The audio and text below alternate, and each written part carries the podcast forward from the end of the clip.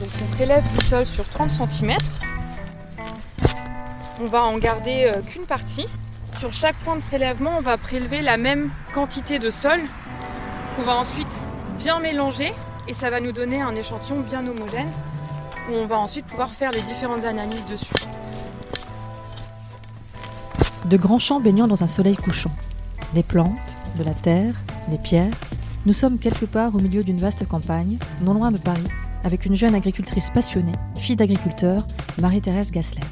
Depuis quelques années, Marie-Thérèse collabore avec Greenback, bientôt Genesis, une start-up qui développe une solution technologique innovante de notation des sols. Pour savoir ce qu'il se passe en dessous et comment, pourquoi et quelle serait la meilleure agriculture à produire. Rencontre. Donc ici, on est sur une exploitation de 150 hectares, euh, tout situé autour du corps de ferme. On est en grande culture, donc euh, tout ce qu'il y a de plus classique. On fait du blé, du colza. On a intégré maintenant du maïs aussi. Euh, on teste parfois le tournesol, on fait du sarrasin. Et on essaye, dès qu'on peut, de faire des associations de culture. Donc par exemple le colza où on va mettre du sarrasin, du tournesol, du trèfle. Et on a des sols qui vont être plutôt argileux, argilo-limoneux et un peu dans quelques parcelles un peu de calcaire. Donc on a plutôt des sols euh, entre guillemets faciles. Des sols plutôt faciles, mais des sols qui portent une vision de l'agriculture, de la plante, de la culture, de la terre. Pour Marie-Thérèse, la notation des sols, c'est l'un des meilleurs outils qui soit pour nourrir une approche vertueuse de l'agriculture. Notre vision des choses, et quand je dis la nôtre, euh, celle de mon père et la mienne et celle qu'on essaye de transmettre aux agriculteurs aujourd'hui, c'est que la plante ou la culture qui, pousse dans le sol, enfin sur le sol, il faut la prendre en considération dans tout un système. Donc si on veut avoir une plante qui produit correctement, il faut prendre en compte la plante et le sol. Et ça, ça veut dire qu'il faut mettre le sol en bonne condition, il faut qu'il soit vivant, il faut que la biologie du sol soit alimentée, donc par des plantes, par une grande diversité des plantes. Donc avoir un sol qui est toujours couvert, un sol qui est toujours protégé. Et aussi s'intéresser à son état euh, euh, physique, chimique et biologique, mais aussi à s'intéresser à l'état chimique de la plante. Et c'est en prenant en compte tout ce système qu'on va pouvoir régénérer nos sols et avoir des sols qui fonctionnent correctement. Donc c'est une, pour moi, c'est l'agriculture de conservation des sols telle que c'était défini avant et pas telle que c'est défini aujourd'hui. Une vision systémique de l'agriculture. Tout est lié. La vie du sol se fait par les plantes et pour les plantes. Un sol qui va bien, qui est vivant, passe par la biologie et ce sont les plantes qui la produisent. Et une biologie qui va bien, ça passe par le carbone. Et donc, couvrir son sol, c'est le protéger par des plantes entre deux récoltes. C'est y mettre des plantes pour stocker du carbone qui va nourrir les racines d'autres plantes. Donc par exemple en agriculture de conservation des sols, on va toujours vouloir avoir un, sol couvert, soit par les cultures, soit par les couverts. Donc c'est des plantes qu'on met entre deux cultures qu'on récolte, pour non seulement protéger le sol, mais aussi pour stocker du carbone. Ce qu'il faut savoir, c'est que le carbone, c'est la source d'alimentation de la biologie. Et c'est la biologie qui va permettre de structurer le sol, ce qui va permettre aux racines ensuite de bien s'installer dans, le sol. Et c'est la biologie qui va aussi permettre de libérer les éléments nutritifs dans le sol pour nourrir la plante, pour que la plante puisse se développer, être en bonne santé et ensuite produire euh, ce qu'on va ensuite récolter. Et en plus de ça, tout ce qui va être stockage de carbone va aussi permettre euh, de euh, avoir une bonne, euh, une bonne rétention, donc un bon stock d'éléments nutritifs, d'éviter euh, de perdre euh, par exemple les nitrates dans les, dans les eaux, etc. Enfin, il n'y a, y a que des bénéfices en fait à stocker le carbone. En portant cette approche de la conservation des sols, Marie-Thérèse rencontre un jour Quentin Sagné, un entrepreneur venu de l'industrie du son qui s'intéresse à l'agriculture, créateur de la start-up Greenback, bientôt Genesis, dédié à la notation des sols. Récit d'une rencontre. Je réfléchis au modèle qu'on va créer sur l'agriculture. Je, rassemble un petit groupe d'agriculteurs euh, autour de moi en Normandie. Nous avons rencontré euh, Quentin Sagné. C'est un voisin d'un très bon ami à mon père. Alfred Gessler, son papa et Marie-Thérèse. Et ils, font partie des, tout premiers qui viennent à la maison et on parle d'agriculture, des problèmes de l'agriculture. Et surtout, il était extrêmement intéressé par le discours que portait euh, Sylvain, donc euh, l'ami de mon père et mon père, qui sont des agriculteurs qui prennent en compte euh, leur sol depuis très très longtemps. Et mon père qui essaye vraiment de, faire passer aussi ces nouvelles pratiques un peu partout en France qui a été très difficile au début, donc c'est un sujet voilà, qui le... Et il me révèle, c'est vraiment ça Qui lui tient beaucoup à cœur, et il a transmis ses problématiques à Quentin, et on a vu qu'il y a eu un, déclic. Le problème, le problème racine, on va dire, de l'agriculture depuis 50 à 70 ans, c'est la façon dont on a considéré les sols. Quelques mois plus tard, on a revu Quentin et il avait euh, cette belle idée de créer une agence de notation des sols. Une idée euh, très ambitieuse mais qui porte ses fruits pour le moment. Le jour où j'ai entendu ça, mais chaque euh, millième de seconde est tracé dans mon cerveau, je pense à jamais. Au moment où il formulait ça, je me suis dit, mais c'est ça quoi. C'est comment on peut nier une telle évidence en fait? Même si vous connaissez pas, vous vous dites mais c'est fou quoi. Marie-Thérèse, elle est, c'est à la fois une agricultrice euh, jeune, mais aussi c'est une, euh, elle, fait du conseil avec son père, notamment sur l'agriculture de conservation, régénérative, etc. Et donc elle a une vision très complète à la fois de l'agriculture et de la problématique du changement en agriculture. Tout ça, fait qu'elle a, elle a un rôle euh, très important dans, l'organisation qu'on a, à la fois pour, euh, pour avoir des, bons rapports avec les agriculteurs, c'est-à-dire être capable d'avoir un langage qui soit, qui soit entendu, de traiter les bonnes problématiques. Et sur le terrain, elle a beaucoup travaillé à la mise en place des méthodes de, de prélèvement. C'est une agricultrice passionnante. Donc en fait sur l'application, il y a même... Euh, on a toutes les parcelles qu'on doit prélever. Et en cliquant sur la parcelle, on peut aussi euh, mettre les directions pour ouvrir directement le Google Maps ou autre euh, système GPS qu'on a sur le téléphone pour nous emmener directement euh, à la parcelle. Ce qui en soit assez pratique. Des prélèvements sur les parcelles, puis des analyses de sol, des données qui vont permettre la notation et à plus long terme la prédiction des sols.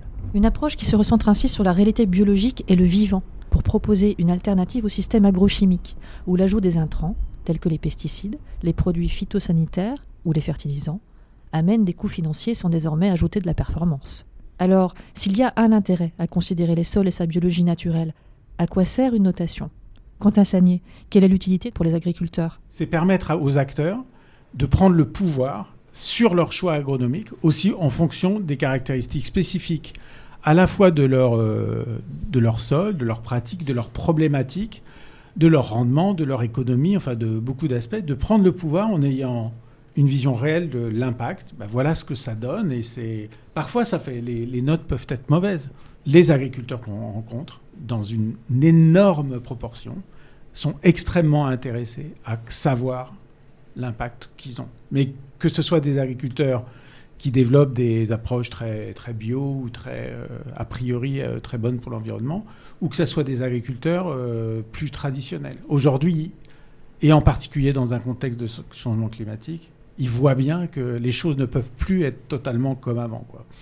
Fatalement, collecter beaucoup d'informations dans ce collecter beaucoup d'informations, apporter de la connaissance dans ce domaine, ça a beaucoup de valeur pour ces acteurs-là et pour, nous tous si on a euh, cette notation greenback, on pourra en fait euh, communiquer avec des informations très simples, très visuelles A, B, C.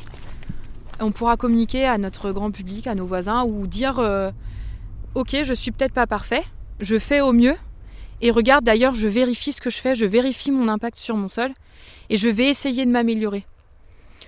Sachant que la, grande difficulté, c'est que ça fait 3-4 ans que le climat ne fonctionne pas vraiment comme on souhaite. C'est-à-dire que ce qu'il faut savoir, euh, c'est l'agriculteur, qu'est-ce qu'il est, qu'est-ce qu'il est prêt à faire, qu'est-ce qu'il préfère faire en fait, et qu'est-ce que dans son environnement et dans son contexte sera le mieux pour qu'il puisse produire correctement et qu'il puisse aussi gagner de l'argent.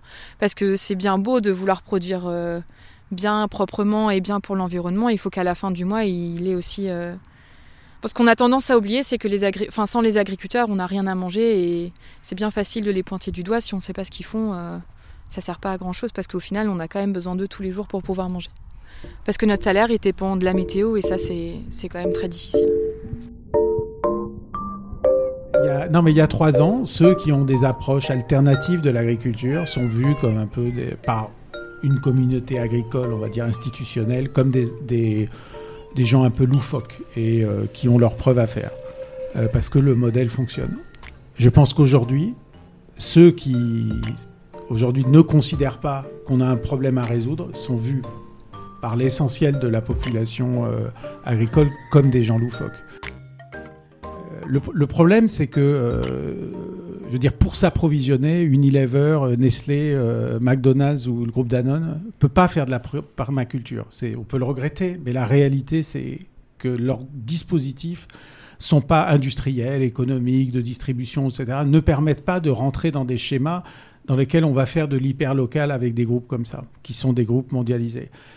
Donc en fait, avant de Vialet, j'avais une boîte de conseil en stratégie et j'ai beaucoup conseillé des groupes comme ça. Et donc je, vois leur mode de, de, réflexion et je me disais, il faut arriver à trouver des solutions qui soient des solutions de transition agroécologique, mais pour des entreprises mondiales qui sont celles qui structurent le plus, qui impulsent, qui définissent le plus les modèles de production, avec les résultats qu'on voit et qui sont, qui sont pas bons. Mais c'est à eux d'abord qu'il faut arriver à fournir des, des, instruments de mesure d'impact. Et donc, euh, donc il ne s'agit pas de dire que c'est une vision très industrielle par rapport à une approche qui serait très artisanale. On a besoin des deux. Et au bout du bout, on a besoin de praticiens qui connaissent le sol et qui connaissent la terre. L'agriculteur est un praticien et un entrepreneur loufoque comme les autres, mais qui dépend de la météo et des variations climatiques. Ces analyses du sol permettent de détecter et noter la biologie, le carbone et la pollution du sol. Les chiffres sont croisés avec des données contextuelles sur les pratiques agricoles, réalisées par exemple à partir d'images satellites sur les rotations de culture ou le couvert végétal des sols. L'objectif est de construire des modèles de prévision d'état de santé des sols en fonction de leur contexte d'utilisation. Dans la vision de la start-up, la notation des sols permettrait aux agriculteurs et agricultrices de valoriser leur production dans diverses filières de l'industrie agroalimentaire sensibles à la santé des sols. Tout cela afin que la valorisation de leurs terres soit visible pour le consommateur qui acceptera de contribuer à l'effort financier. Et pour les agriculteurs les moins bien notés, c'est un moyen d'aider à la transition de leurs pratiques agricoles. Quentin Sagny. Pour l'agriculteur, l'accès à la, notation, il va la recevoir gratuitement. Elle va être financée par un industriel, par une coopérative, par une, euh, par collectivité publique. Mais prenons le cas d'une coopérative. La coopérative va évaluer l'état de santé des sols et va, et va sélectionner un certain nombre d'agriculteurs pour euh, créer une filière valorisée. Donc cette, euh, cette coopérative, elle s'abonne chez nous à un suivi de ses fermes. Donc bah, concrètement, aujourd'hui, on est en train de développer des, des contrats avec des coopératives et d'autres acteurs, où on va suivre cette année 200 fermes et puis à terme plusieurs milliers d'exploitations agricoles. Et puis grâce à ce travail d'amélioration, on va avoir des dynamiques positives euh, des notes greenback et on va émettre du crédit environnemental. Le crédit carbone, tel qu'il existe aujourd'hui dans l'industrie, euh, souhaite aujourd'hui se développer en agriculture. Et ce changement de pratique, ce changement d'impact de l'agriculture peut permettre d'associer des financements à ce, à ce changement. Ce crédit carbone, il peut être acheté par des acteurs au sein de la filière. Hein, donc je suis un producteur de, cognac et je souhaite euh, aider des agriculteurs qui ont des, des sols qui ne sont pas en bonne santé, mais qui sont dans une démarche à la fois de transparence et de dynamique positive. Je veux les aider à faire leur mutation et donc je vais contribuer à financer ça. Ou alors je suis un acteur, euh, je, sais pas, euh, je, suis une compagnie aérienne ou un acteur de, la tech et je veux compenser mon impact environnemental et je vais acheter du crédit, euh, du crédit en agriculture, ce qui est un crédit très riche du point de vue de sa valeur d'impact, à la fois environnemental mais aussi économique et social. C'est donc par la valorisation d'un modèle agricole vertueux que le système peut opérer, notamment par la vente du crédit carbone dans le cadre du marché d'échange de droits d'émission de gaz à effet de serre, entre les pays ou les entreprises. Et si les politiques publiques, telles que Green Tech Innovation, valorisent cette connaissance en agriculture, la perspective d'impact et d'accélération de l'innovation s'en trouvera facilitée. Il se trouve que, évidemment, l'agriculture est une activité euh, très, très politique, à, tous les, à tous les bons sens du terme. Semble-t-il, ce qu'on ressent aujourd'hui, c'est qu'il y a une, euh, un soutien fort des institutions c'est plutôt un soutien euh, en, nous mettant en contact avec des acteurs qui peuvent avoir besoin de nous. C'est la façon dont on peut traiter nos, dossiers, etc. Pour nous, c'est précieux parce que, parce forcément, à un moment ou à un autre, si on veut passer à l'échelle et avoir un impact global, on va avoir besoin aussi de, l'accord aussi des politiques. C'était Retour à la Terre, un épisode du podcast Green Tech Innovation, initié par le ministère de la Transition écologique dans le cadre de son programme d'aide et d'accompagnement aux startups, aux PME et aux incubateurs de l'innovation verte. À très vite.